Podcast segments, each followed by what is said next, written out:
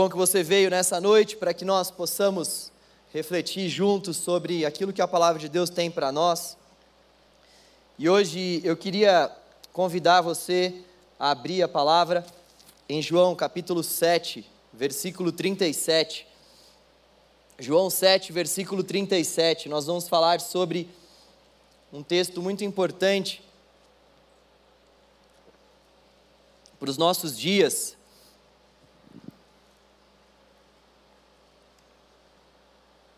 Que João narra para nós. João capítulo 7, versículo 37. Eu vou ler o 37 e o 38, eu leio na nova versão internacional, NVI. A palavra do Senhor diz assim: No último e mais importante dia da festa, Jesus levantou-se e disse em alta voz: Se alguém tem sede, venha a mim e beba. Quem crer em mim, como diz a Escritura, do seu interior fluirão rios de água viva. Vou ler o 39 também, que eu li com aquela ênfase que ia continuar, né? Agora fiquei meio sem graça do seu interior fluirão rios de água viva. Ele estava se referindo ao Espírito, que mais tarde receberiam os que nele crescem. Até então o Espírito ainda não tinha sido dado, pois Jesus ainda não fora glorificado. Até aqui por enquanto. Bom, Jesus era um cara extremamente festeiro, não se escandalize com isso. Jesus estava aqui no contexto de uma festa, uma festa muito tradicional para o povo judeu, que era a festa dos, dos tabernáculos ou festa das cabanas. Esse era o contexto no qual Jesus insere essas suas declarações. O texto vai dizer que eles estavam no último dia da festa, quando Jesus então se levanta e fala essas palavras. E essa festa era uma das festas mais alegres, dentre as três principais festas que o povo de Israel comemorava. O povo tinha muitas festas, eles comemoravam muitas festas, mas existiam três principais a festa de Pentecostes, que era a festa onde eles comemoravam o início da colheita. Lembrem-se que eles viviam numa sociedade agrícola, então eles dependiam justamente da agricultura. Então, Jesus, ou melhor, Deus Pai, estabeleceu essa festa lá no Antigo Testamento para que eles pudessem se lembrar das primeiras colheitas. Nós temos também a festa da Páscoa, que é uma festa que marca a celebração do povo em saída do Egito em direção à terra prometida. Deus havia feito um grande milagre, estabeleceu então a Páscoa, para que eles pudessem se lembrar da saída triunfal que eles tiveram do Egito. E também nós temos a festa dos tabernáculos. Deus estabeleceu essa festa para que eles pudessem se lembrar do fim da colheita. Pentecostes marcava o começo da colheita e a festa dos tabernáculos marcava o fim da colheita. E eles faziam o seguinte nessa festa: eles iam até a cidade de Jerusalém. Lembre-se que Muitos ali não viviam em Jerusalém, eles viviam em outras cidades próximas, talvez não tão próximas assim, mas eles viajavam sempre para comemorar essas festas em Jerusalém. E na festa dos tabernáculos não era diferente. Essa festa era marcada por conta de que eles iam para Jerusalém e eles formavam, eles, eles erguiam cabanas em Jerusalém.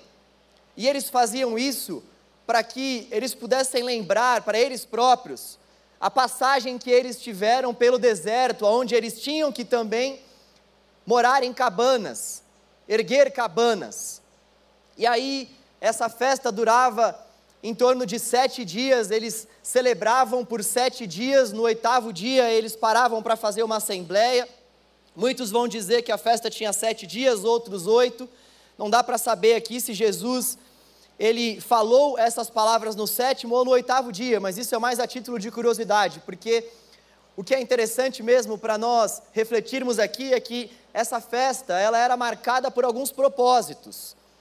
Deus então estabeleceu essa festa para que eles se lembrassem que eles viviam em cabanas lá no deserto e que eles não precisavam mais passar por aquilo, porque a mão forte do Senhor os conduziu rumo à terra de Canaã, essa festa também tinha como finalidade dar graças pela produtividade de Canaã.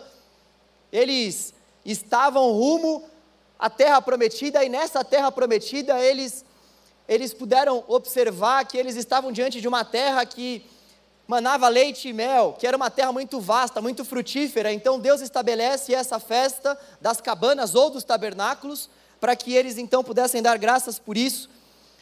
Um outro propósito era por conta da provisão de água que o Senhor havia dado para eles no deserto. E um propósito também marcava essa festa, e esse propósito ele apontava para uma profecia, a profecia que dizia que o Messias viria, o derramar do Espírito Santo nos últimos dias, o derramar nessa festa se referia simbolicamente a essa era messiânica, na qual um rio da rocha sagrada fluiria sobre toda a terra. Uma coisa importante para a gente entender também esse contexto é que existiam dois principais rituais nessa festa. Existia um ritual das luzes e existia um ritual das águas. Esse ritual das águas, ele era marcado pela ida do sumo sacerdote até o tanque de Siloé. O sumo sacerdote ele ia com uma com uma espécie de uma jarra de ouro até o tanque de Siloé, que era um tanque em Jerusalém, e ele enchia essa jarra e ele então voltava com as demais pessoas cantando salmos ao Senhor, principalmente o Salmo 118. Se você tiver essa curiosidade de ler depois o Salmo 118, você vai ver que é um salmo que se encaixa perfeitamente com essa festa das cabanas ou festa dos tabernáculos. Eles iam então até esse tanque, o sumo sacerdote pegava a água nessa jarra e eles voltavam então para o templo e eles ofereciam essa água juntamente com as ofertas também em adoração ao Senhor. E Jesus então chega no último dia dessa festa e faz essa declaração: Quem tiver sede, vem a mim e beba. Jesus sabia muito bem o que toda aquela festa simbolizava e ele vai e faz esse paralelo com esse ritual da água. E a água, ela tem alguns significados à luz da palavra de Deus. João 4, por exemplo, que é aquele texto onde Jesus está diante da fonte de Sicar, à frente de uma mulher samaritana, ele diz a essa mulher: Se você conhecesse o dom de Deus e quem lhe está pedindo água, você lhe teria pedido e ele teria dado água viva. João já vem fazendo esse paralelo com água desde o capítulo 4, só que no capítulo 4 a água simbolizava a vida eterna. Já nesse capítulo 7 que nós lemos, a água está se referindo ao Espírito Santo. A água também tem algumas aparições em outros textos das Sagradas Escrituras, mas o que é, o que é bastante sugestivo para nós nesse tempo de desperta, queria te lembrar que a gente ainda está na nossa série, cujo tema é Desperta. A água, ela tem um significado de refrigério espiritual. Ainda que a gente venha a entender que a água esteja falando sobre vida eterna, ainda que a gente venha a entender que a água esteja falando sobre o Espírito, ainda que a gente venha a entender, à luz de outros textos, que a água está se referindo à palavra de Deus, nós precisamos concordar que todos esses termos, ou todos esses significados, fazem menção ou podem promover a nós algum tipo de refrigério espiritual. E esse texto, ele vai nos apresentar alguns pontos para que nós possamos obter esse refrigério espiritual. E talvez quando a gente fale sobre refrigério espiritual no primeiro momento, venha à nossa cabeça uma igreja avivada, uma igreja que manifesta dons. Esses dias eu estava conversando com uma pessoa e aí ela virou para mim e falou: De qual igreja você é? Eu falei: Eu sou de uma igreja batista. Aí ela fez aquela pergunta tradicional. Não sei se você já ouviu isso ou não. É avivada? E eu aqui, poxa, é avivada, mas a gente às vezes usa esse termo de uma maneira equivocada, porque a gente usa esse termo justamente para se referir a uma igreja que passa por algum tipo de refrigério espiritual, só que a gente automaticamente, ou por consequência, quando diz que a nossa igreja é uma igreja avivada, a gente está dizendo que outras igrejas estão mortas, elas estão sem vida. Algumas igrejas têm vida, elas são avivadas, e outras igrejas não têm vida, elas não são avivadas. E geralmente o que a gente usa para parametrizar se uma igreja tem vida ou não, é a manifestação de dons, é a forma como ela expressa o seu culto ao Senhor, se tem palma, se não tem, aí a gente olha para a igreja e fala: Poxa, essa igreja não bate palma, não é avivada, hein? Está precisando de vida e essa igreja não bate nem palma. Essa igreja, o pessoal aqui canta e o pessoal nem ergue as mãos, e aí a gente sai fazendo algumas associações de expressão corporal, ou de algum tipo de manifestação visível para a gente tentar classificar se essa igreja ela é avivada ou não. E geralmente a gente acaba se deixando levar por aquelas igrejas que têm uma efusão maior na sua manifestação, por algum tipo de igreja que expressa de uma forma mais visível que está mesmo adorando. A gente quer ver se a pessoa está mesmo adorando ou não, porque para nós, quem está ali sentada, quem está ali mais introvertido, será que está adorando mesmo? Agora, aquela pessoa que está erguendo as mãos, aquela pessoa que está ali pulando sem parar, com certeza essa pessoa está adorando. E aí a gente acaba associando o refrigério espiritual com esse tipo de manifestação. Sendo que essas manifestações, elas podem acontecer ou não. A nossa igreja, particularmente, e eu concordo com essa visão, nossa igreja, ela tem esse formato litúrgico, ela tem essa característica de ter realmente uma efusão maior durante o culto, palmas, algumas vozes, às vezes um pouco mais altas, inclusive a minha, quando eu oro às vezes. A gente está acostumado com esse formato de culto, e tudo bem, só que a gente não pode pensar que nós somos avivados por conta disso, que isso nos torna uma igreja viva, que isso nos torna uma igreja cheia do Espírito Santo de Deus. E dizer a irmãos nossos que de repente não têm essas mesmas características, características litúrgicas ou características de culto, dizer que esses nossos irmãos não fazem parte de uma igreja viva. Uma igreja também avivada não é uma igreja que tem pouca luz, por isso pode acender a luz aí atrás. Ia tirar para vocês terem dando risada agora, mas não. E aí a gente muitas vezes acaba associando o refrigério espiritual a esse tipo de manifestação. E nós precisamos tomar muito cuidado. A principal característica que marca uma igreja que tem refrigério espiritual, que passa por algum tipo de refrigério espiritual, é aquilo que nós vamos ver. E o primeiro passo para que a gente possa verificar, ou o primeiro passo para que a gente possa obter esse refrigério espiritual, está lá no versículo 37, que diz assim: Se alguém tem sede. Primeiro passo que nós temos para identificar se uma pessoa ela está passando por algum tipo de refrigério espiritual ou não, ou se uma igreja é avivada ou não, é se essa igreja é uma igreja sedenta, é se essa pessoa é uma pessoa sedenta por Jesus. Jesus, ele, ele se levanta no momento principal dessa festa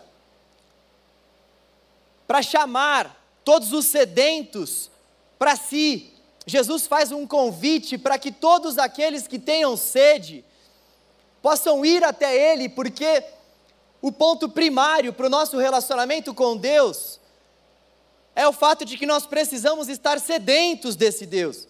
O principal ponto para que nós possamos ter um relacionamento com qualquer pessoa é nós desejarmos desejarmos nos encontrar com essa pessoa, desejarmos ter uma intimidade com essa pessoa, desejarmos ter um relacionamento com essa pessoa.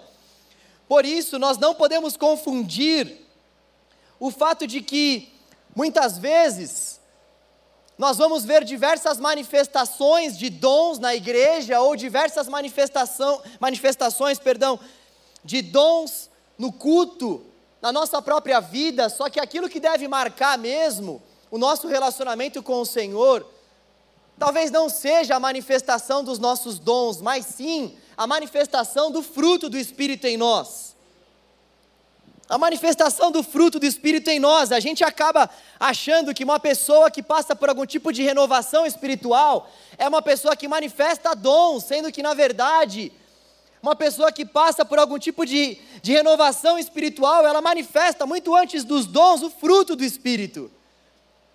O fruto do Espírito vai dizer sobre temperança, vai falar sobre amabilidade, vai falar sobre paciência, vai falar sobre domínio próprio, vai falar sobre paz vai falar sobre amor. E a gente cai nesse perigo de muitas vezes associar as manifestações do Espírito com algum tipo de refrigério espiritual, e obviamente as manifestações do Espírito podem acompanhar um refrigério espiritual. Mas só que se tiver acontecendo manifestação do Espírito, mas não existir manifestação do fruto do Espírito, será que essas pessoas estão mesmo desfrutando de algum tipo de refrigério espiritual? Basta a gente olhar para a igreja de Corintos a gente vê que aquela igreja era uma igreja que possuía todos os dons. A gente vê que aquela igreja era uma igreja que não tinha a menor falta de dom algum, mas ainda assim nós vemos que o apóstolo Paulo está chamando aquelas pessoas de carnais. Havia manifestação de dons. Pessoas expressavam os seus dons durante o culto da igreja. Só que o fruto do espírito não era manifestado.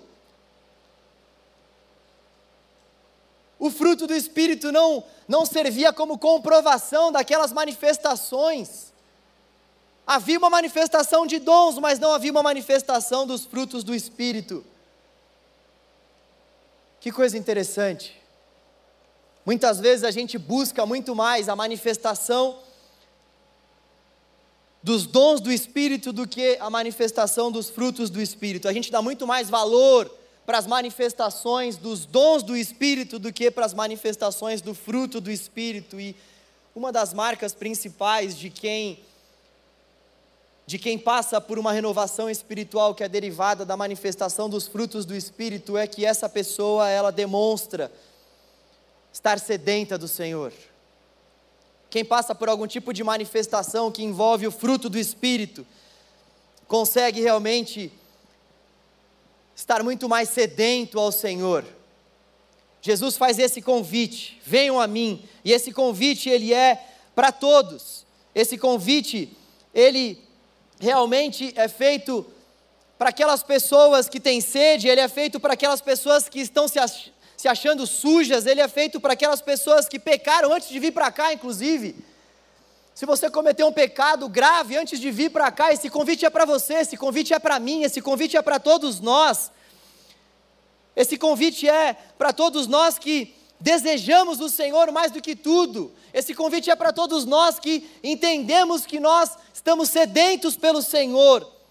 E uma das principais marcas de quem está sedento pelo Senhor, já que eu falei aqui sobre algumas marcas que não necessariamente envolvem um, um uma comprovação de refrigério espiritual ou de renovo espiritual, aquilo que marca uma pessoa que foi renovada espiritualmente falando, é a disposição que essa pessoa tem em abrir mão da sua própria vontade, a disposição que essa pessoa tem em abrir mão da sua própria vida. Uma marca de uma pessoa espiritual, de uma pessoa que deseja Cristo, que está sedenta por Cristo, é realmente uma pessoa que tem disposição em confessar aquilo que não agrada a Deus. Uma marca de renovação espiritual, tanto na vida da igreja quanto na nossa própria vida, é a nossa necessidade de ir até Jesus. Uma marca de uma pessoa que está passando por um processo de renovação é o quanto essa pessoa está disposta a amar a Jesus. E o amor das Sagradas Escrituras envolve obediência, envolve atitude. Então, nós poderíamos pensar da seguinte forma: uma igreja que está passando por um processo de renovação espiritual não é uma igreja que necessariamente bate palma, não é uma igreja que necessariamente levanta as mãos enquanto ora, não é uma igreja que expressa de uma forma mais efusiva a sua adoração e o seu culto isso pode acontecer, mas não é marca de avivamento. O que é marca de avivamento mesmo é o nosso amor por Jesus. E o nosso amor por Jesus tem como comprovação a nossa, o nosso desejo de obedecê-lo. O nosso desejo, o desejo do nosso coração de buscar nele sede para nossa alma. O nosso desejo de entregar o controle da nossa vida para ele, dizer: Senhor, governa, Senhor reina, Senhor assuma o controle de tudo, Senhor. Não existe nenhuma área que o Senhor não possa mexer ou trabalhar. Não existe nenhum pecado intocável que o Senhor não possa tocar. Não existe nenhuma gaveta aqui na minha vida, no meu coração, que o Senhor não possa abrir. Essa é a principal marca de uma pessoa renovada pelo Senhor, de uma pessoa que está desfrutando ou quer desfrutar de um refrigério. Por isso, se eu e você queremos desfrutar de um refrigério da parte de Deus, se a gente quer mesmo que Deus nos renove, se a gente quer mesmo que Deus nos desperte, nós precisamos estar sedentos. Nós precisamos estar sedentos. Nós precisamos desejar essa renovação espiritual e desejar essa renovação, estar sedento é o mesmo que entregar o controle para Jesus. E nós temos esse costume constante de querer administrar segundo o nosso próprio querer e as nossas próprias vaidades, o rumo da nossa vida e as áreas que envolvem a nossa existência. Nós temos nós temos essa pretensão, nós como criatura, nós olhamos para o nosso criador e ainda que a gente não diga isso para ele de uma forma literal, a nossa vida aponta para o fato de que nós estamos dizendo assim para o Senhor: Deus, o Senhor me criou, mas eu, como criatura, eu posso controlar a minha vida melhor do que você. Eu, como criatura, Senhor, eu peço licença, mas olha, deixa eu te falar uma coisa: a minha inteligência é vasta. Eu sou muito inteligente. Eu fiz faculdade na PUC. Eu me formei na USP. Você tem ideia, Senhor, do quão difícil é entrar numa faculdade como essa? Olha só a minha formação, olha onde eu trabalho, numa multinacional. Então, assim, Senhor, eu tenho capacidade suficiente, eu tenho inteligência suficiente para conduzir a minha própria vida.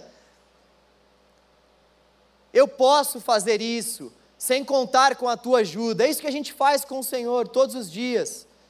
É isso que a gente faz com o Senhor constantemente.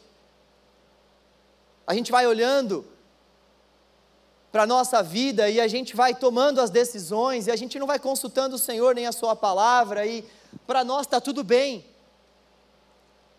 De vez em quando a gente dá umas tropeçadas e aí a gente para, vai no culto, e a gente para, vai na célula, volta para a célula, a gente para, ouve um louvor, a gente para para assistir um vídeo diferente, mas a grande verdade é que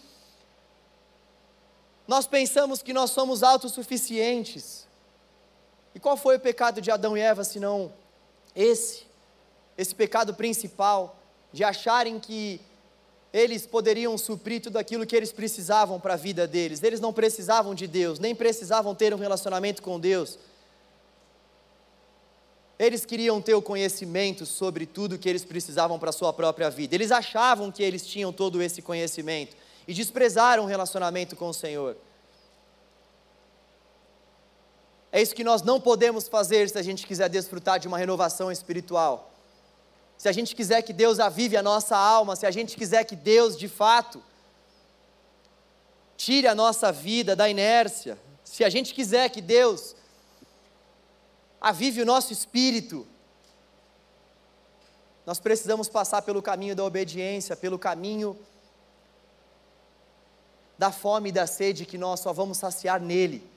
A gente precisa passar por esse caminho da busca, por esse caminho da intensidade nessa busca. Qual a intensidade da nossa busca ao Senhor? Quais são os momentos do nosso dia e da nossa vida que a gente realmente para e manifesta a Deus que nós estamos tratando o Senhor como prioridade das nossas vidas. Quando a gente olha para a nossa rotina, quando a gente olha desde o nosso levantar até o nosso deitar, as atividades do nosso dia, será que realmente nosso coração ele se prostra profundamente diante do nosso Criador? Será que a gente busca mesmo ir até Ele para que Ele venha saciar a nossa sede? Ou será que os nossos olhos já estão cegos o bastante para que a gente nem consiga se dar conta de que nós não estamos sedentos pelo Senhor? primeiro passo para o nosso relacionamento com Deus e o primeiro passo para que nós venhamos desfrutar de uma renovação espiritual é, de fato, nós estarmos sedentos pelo Senhor. Segundo lugar, que esse texto nos apresenta é que para a gente desfrutar de uma renovação espiritual, nós precisamos buscar na fonte correta. O Senhor vai dizer: venham a mim. Porque muitas vezes, aquelas pessoas até estavam demonstrando ter algum tipo de sequidão espiritual. Muitas vezes a gente até demonstra ter algum tipo de de secura espiritual. Na verdade, toda a humanidade demonstra ter. Todos nós estamos sedentos pela por aquilo que, que transcende a nossa existência. Nós somos seres transcendentais. A gente não consegue encontrar explicações somente olhando para esse nosso mundo material. Aqueles que tentam fazer isso se veem em uma contradição constante. Nós somos seres transcendentais. Os nossos corações humanos, eles, eles buscam, por isso que pode transcender. Por isso que muitas vezes a gente vai ver que pessoas, elas acabam depositando a sua fé em signos, pessoas acabam depositando a sua fé em outras religiões, pessoas acabam depositando a sua fé em outras pessoas, porque nós temos esse desejo dentro do nosso coração. Então, nós podemos ter esse desejo, ter essa sede, mas, ao mesmo tempo que nós temos o desejo e que nós temos a sede, a gente pode muitas vezes estar buscando uma fonte errada. E repare que era justamente isso que estava acontecendo com aqueles ouvintes de Jesus. Quando a gente olha para João capítulo 6, capítulo que antecede esse capítulo que nós lemos, nós vemos que Jesus, ele já estava fazendo uma série de associações entre aquilo que eles estavam vendo aquilo que eles já viram no Antigo Testamento ou na Bíblia que eles tinham naquela época. Jesus estava fazendo uma associação constante entre os acontecimentos passados e a figura presente dele próprio. Jesus, então, no capítulo 6, estava mostrando para eles que não foi Moisés quem havia dado a eles o maná. Ele estava mostrando para eles que Deus Pai havia dado maná e que ele era o verdadeiro pão do céu. E ele encerra o seu discurso em João capítulo 6, falando que todo aquele que deseja ter parte com ele deveria comer da sua carne e beber do seu sangue. E a gente vê que muitos discípulos deixam de seguir a Jesus. João vai narrar isso, muitos deixam de seguir a Jesus. E aí no capítulo 7 nós vemos que Jesus ele estava passando por uma perseguição constante. Começo do capítulo 7, nós vemos que ele estava evitando ir para a Judéia, ele estava na Galiléia, evitando ir para a Judéia, justamente porque muitas pessoas estavam querendo matá-lo. Simplesmente pelo fato dele dizer que ele era o Messias e das suas comprovações estarem apontando para isso também. E aí a gente vê inclusive que os próprios irmãos de Jesus, eles não acreditavam nele. Jesus tinha irmãos, tá, gente? Maria não era virgem, não sei se você sabia disso, desculpa se eu frustrei você hoje. Mas Maria não era virgem, ela teve outros filhos. Jesus tinha irmãos, e nós vemos que no começo do capítulo 7, esses irmãos não acreditavam nele. E aí então ele vai para essa festa para pregar, para fazer essas afirmações que ele fez, e existe algo que está por trás de tudo isso. O que está por trás de tudo isso é que tudo estava apontando para Cristo. Tudo estava apontando para Cristo. O fato de que João estava dizendo ali sobre o maná, o próprio Cristo falando que ele era o pão do céu, depois Jesus fazendo essa associação com esse ritual da água que marcava essa festa das cabanas ou dos tabernáculos, aquilo que Jesus estava dizendo para os seus ouvintes, em outras palavras, é: tudo aponta para mim.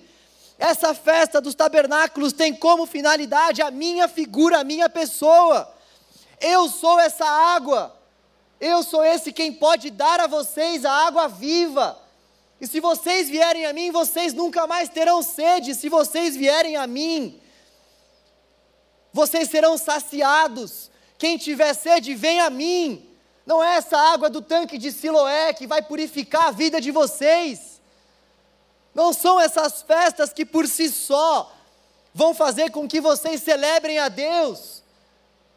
Para que vocês possam celebrar a Deus da maneira devida, vocês precisam olhar para mim. Eu sou essa fonte. Tudo apontava para Jesus e eles não conseguiam perceber isso. É intrigante, é é sufocante quando a gente vai lendo o Antigo Testamento e vai vendo a incredulidade daquelas pessoas. Eu não sei se você gosta da série The Chosen. Eu gosto bastante.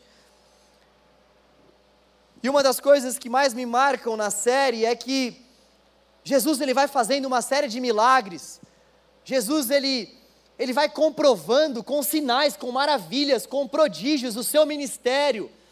E não somente com sinais, maravilhas e prodígios, ele vai comprovando também através da sua reação. Olha a forma como ele reagia. Ele era um cara extremamente bondoso, ele era um cara extremamente amoroso, ele era um cara extremamente sábio. Ele tinha palavras certas em momentos certos. E mesmo assim é intrigante demais o fato de que existiam muitas pessoas que não acreditavam nele por mais que as manifestações pudessem ser bastante claras, uma série de pessoas não conseguiam acreditar nele por conta da própria incredulidade do seu coração. Elas estavam projetando um outro tipo de Messias, e o coração delas era tão endurecido que, mesmo diante daquelas manifestações todas, elas não conseguiam ter um coração quebrantado. E aí eu pergunto para você: Será que o nosso coração também não é assim?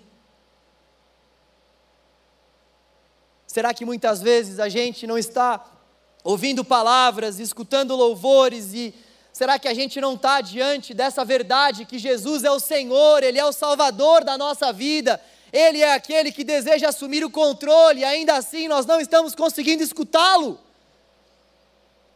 Será que a gente está diante de uma festa que está sendo marcada por vários sinais e manifestações, e quando o dono da festa chega, nós não estamos o reconhecendo, a gente está muito mais entretido com a festa em si, com a nossa vida aqui. E quando nós precisamos entregar o controle ao dono da festa, a gente mal o reconhece. A gente está participando de culto, a gente está lendo sobre ele, a gente sabe muitas coisas sobre ele, assim como aqueles caras sabiam muito mais do que nós. Nós estamos falando aqui sobre uma das principais castas que conheciam a Bíblia, que eram os fariseus. Sumos sacerdotes, esses caras conheciam o Antigo Testamento como eu e você nem sonharemos em conhecer um dia. E mesmo assim, mesmo assim, eles estavam diante do Messias, mas o coração deles estava endurecido eles não conseguiam enxergar, eles não conseguiam ir para a fonte, porque eles não se deram conta que Jesus era essa fonte. Uma menina do canal, a Fê Fernanda, ela postou um vídeo muito interessante nessa semana, fazendo uma diferenciação entre Jesus como nosso Salvador e Jesus como nosso Senhor. Os teólogos fazem essa comparação justamente pelo fato de que muitas vezes nós estamos em busca de um Salvador, nós estamos em busca de um resolvedor de problemas, nós estamos em busca de algum dono de comércio que consiga saciar as nossas demandas comerciais. Falei aqui há um tempo atrás em uma pregação que muitas vezes Jesus para nós é um cara que está do outro lado do balcão e aí a gente chega e começa a fazer uma série de pedidos para ele e na medida em que os nossos pedidos não são atendidos, a gente muda de igreja, a gente muda de célula, a gente começa a culpar os líderes, aí a gente olha para tudo, menos para nós. A gente olha para tudo à nossa volta, a gente só se esquece de olhar para o nosso próprio coração. E a gente vai desenvolvendo um relacionamento com Deus, tendo como parâmetro principal o fato de que Deus deve fazer a nossa vontade a gente inverte o nosso posicionamento nessa relação entre criatura e Criador. E aí a gente começa então a, a buscar um relacionamento com Deus de acordo com aquilo que Ele pode nos oferecer. A gente deixa de ser discípulo e passa a ser consumidor. A gente deixa de ter Jesus como Senhor e a gente quer Jesus só como nosso Salvador, aquele que vai nos salvar tanto dos nossos problemas quanto também dos nossos pecados.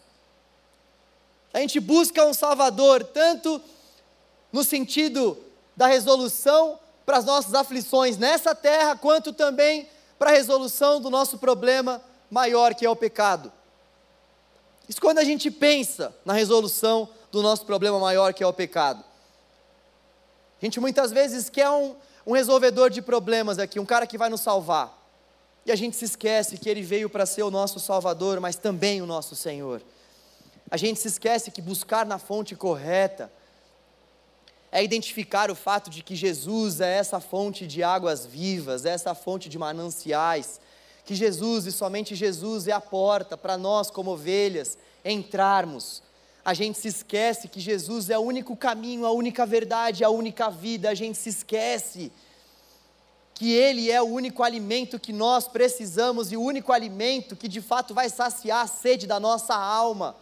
E aí o que acontece com a gente é que a gente não busca essa fonte verdadeira, essa fonte que pode de fato nos saciar, e a gente vai buscando fontes secundárias, e a gente não vai se saciando com essas fontes, e a gente não percebe isso, a gente vai buscando essas fontes, vai ficando doente, a gente vai buscando essas fontes e vai tendo uma série de faltas, porque afinal de contas, nenhuma fonte secundária pode ser igual à fonte primária que é Jesus.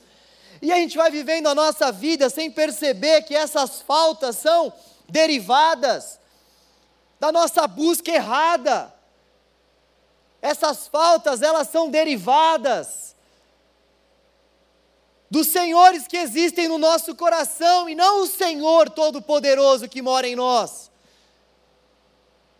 E a gente não consegue perceber isso por conta também da nossa dureza, assim como esses ouvintes de Jesus. Que Deus nos livre de ter um coração duro, que Deus nos livre de estar em todo tempo ao nosso lado, clamando: venham a mim, e nós não estamos percebendo que nós estamos indo para outros lugares e para os braços de outras pessoas. Que Deus nos livre. Que Deus nos livre. Em terceiro lugar, o que esse texto vai nos apresentar como uma saída para a gente obter refrigério espiritual é a perseverança. É a perseverança. Nós precisamos beber do Senhor. Nós não apenas devemos ir até Ele, nós não apenas devemos estar sedentos, nós precisamos estar sedentos por Jesus. E não somente estarmos sedentos por Jesus, mas também estarmos sedentos por experiências com Jesus. Quando nós vemos aqui esse beber, esse beber simboliza aqui experimentar.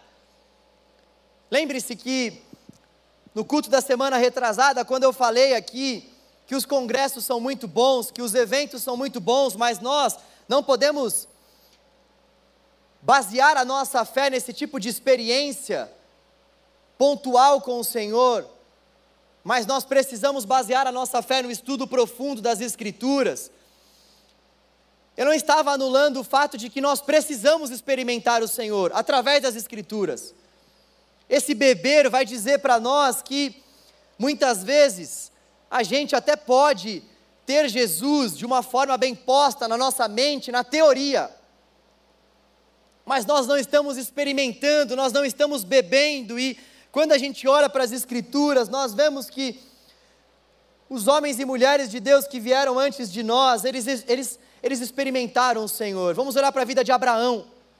Abraão experimentou a Deus tendo que ir sentido a entrega do seu próprio filho. Olha só o que Deus estava fazendo com Abraão. Deus estava promovendo uma experiência profunda com ele. Ah, Abraão, Abraão, se ama o teu filho. Sabe esse filho aí que você esperou praticamente 100 anos para ter? Esse filho aí, faz o seguinte: leva ele para ser sacrificado por amor a mim. Eu quero ver se você me ama mesmo. O que, que Deus estava querendo ali? Que Abraão experimentasse experimentasse essa intimidade com Ele, que Abraão desenvolvesse confiança no Senhor.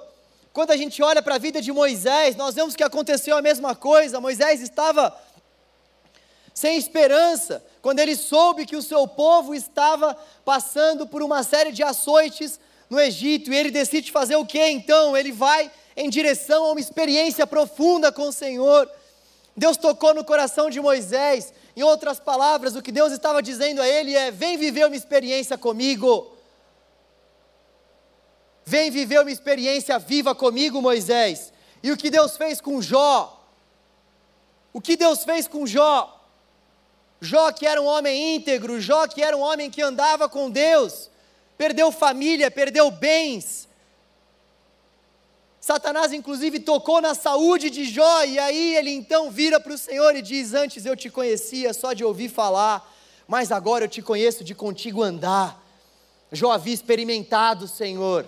E o que dizer de Paulo, o que dizer de Pedro, entre outros tantos exemplos, e sobretudo o que dizer de Jesus. Jesus foi experimentado, a fé de Jesus foi experimentada por Deus Pai em seu ministério, principalmente quando ele foi enviado para a cruz. Nós vemos que Jesus estava agonizando, mas ao mesmo tempo nós vemos que Jesus foi experimentado e aprovado por Deus.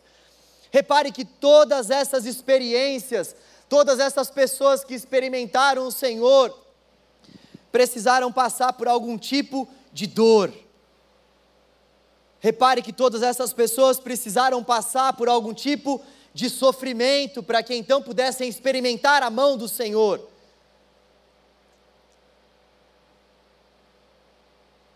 Que tipo de sofrimento nós temos passado sem perceber que Deus está promovendo uma experiência com Ele a cada um de nós?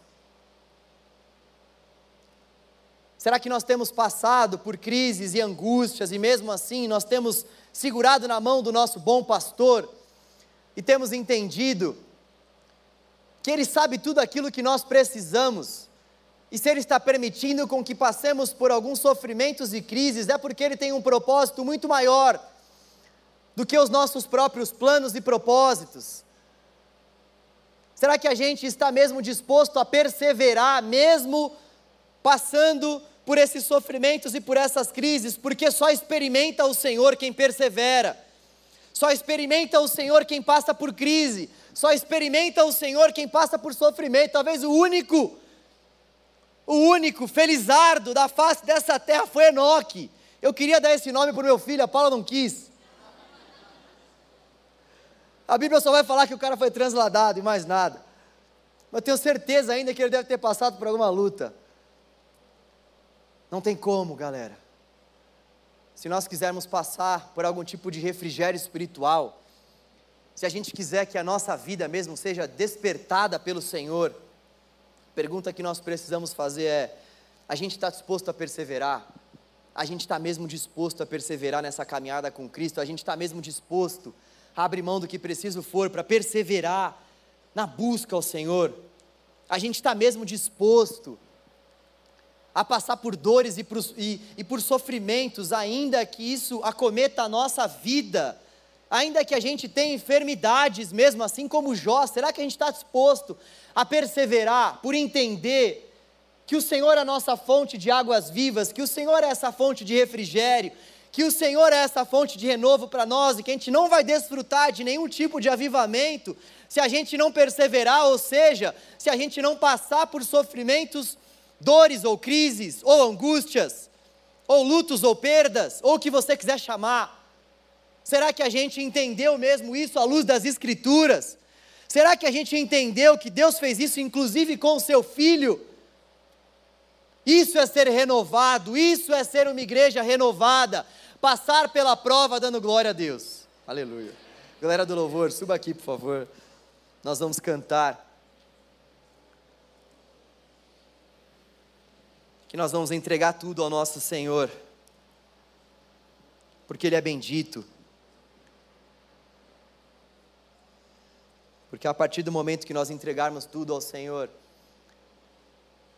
tudo mesmo, a partir do momento que nós entregarmos tudo ao Senhor, é aí sim que a gente vai começar a desfrutar de algum tipo de renovação espiritual.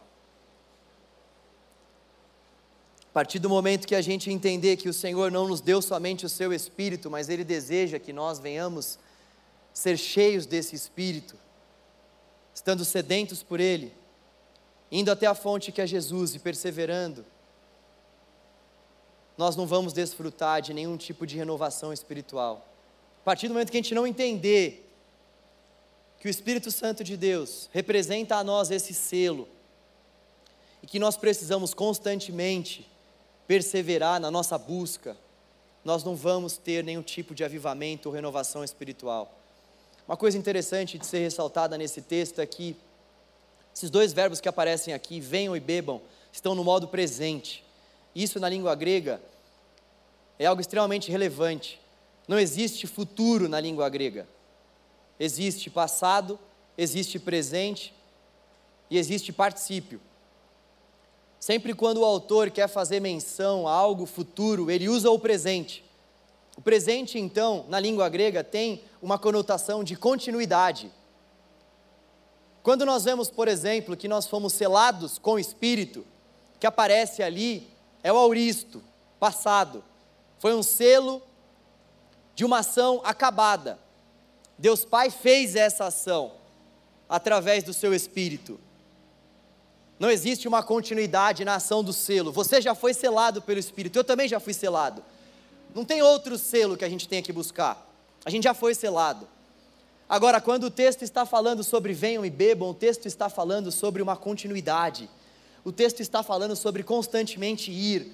O texto está falando sobre constantemente beber. O texto está falando sobre constantemente entregar. Constantemente se render constantemente estar sedento, constantemente buscar pela fonte de água viva, que é Jesus, constantemente perseverar.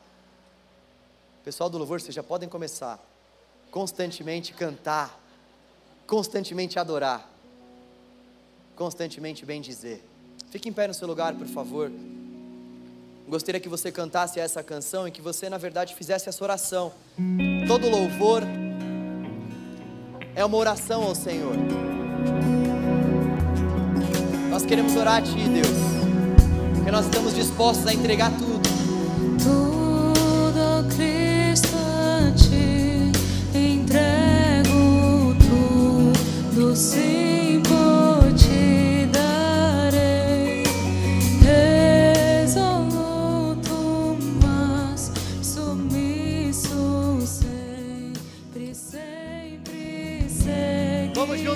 Isso ao nosso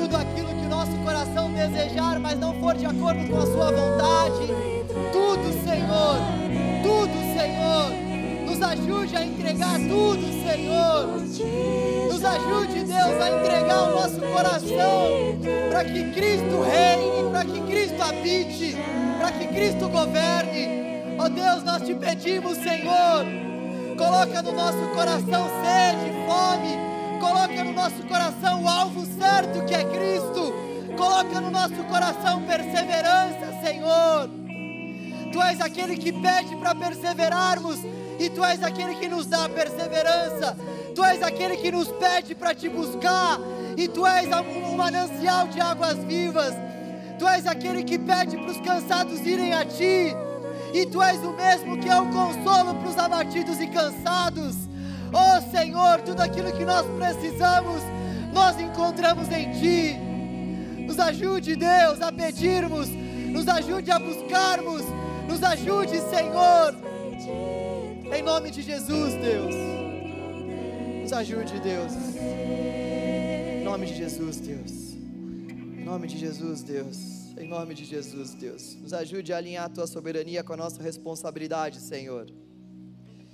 Em nome de Jesus. Amém. Graças a Deus. Glória a Deus. Vamos aplaudir ao nosso Rei. Ele está vivo. Aleluia. Queria lembrar você que a gente vai ter o nosso canal Play. Agora, se você não sabe o que é canal Play, essas igrejas têm mania de ficar dando nome em inglês para tudo, né? A gente também tem essa mania aqui. Canal Summer, Radical teve agora há pouco, agora canal Play. E o canal Play é uh, a nossa comunhão pós-culto. Então, a gente pediu umas esfirras e a gente também vai fazer algumas brincadeiras. E aí, se você quiser, por favor, ficar aí com a gente, vai ser muito legal ter a sua companhia, tá bom? Queria lembrar também a vocês que no dia 2 nós teremos a nossa vigília. É dia 2 ou 4, que é sábado, sem ser o próximo outro? 2. Dia 2 nós teremos a nossa vigília, tá bom? E aí você pode vir também buscar Deus junto conosco. Vai ser depois do nosso culto a vigília, dia 2, tá bom? Dia 2. Estou esquecendo de alguma coisa aqui. Pera aí que é minha esposa maravilhosa. Tem gente do Radical lá embaixo também. E tem gente do Radical também que está lá embaixo com a gente para essa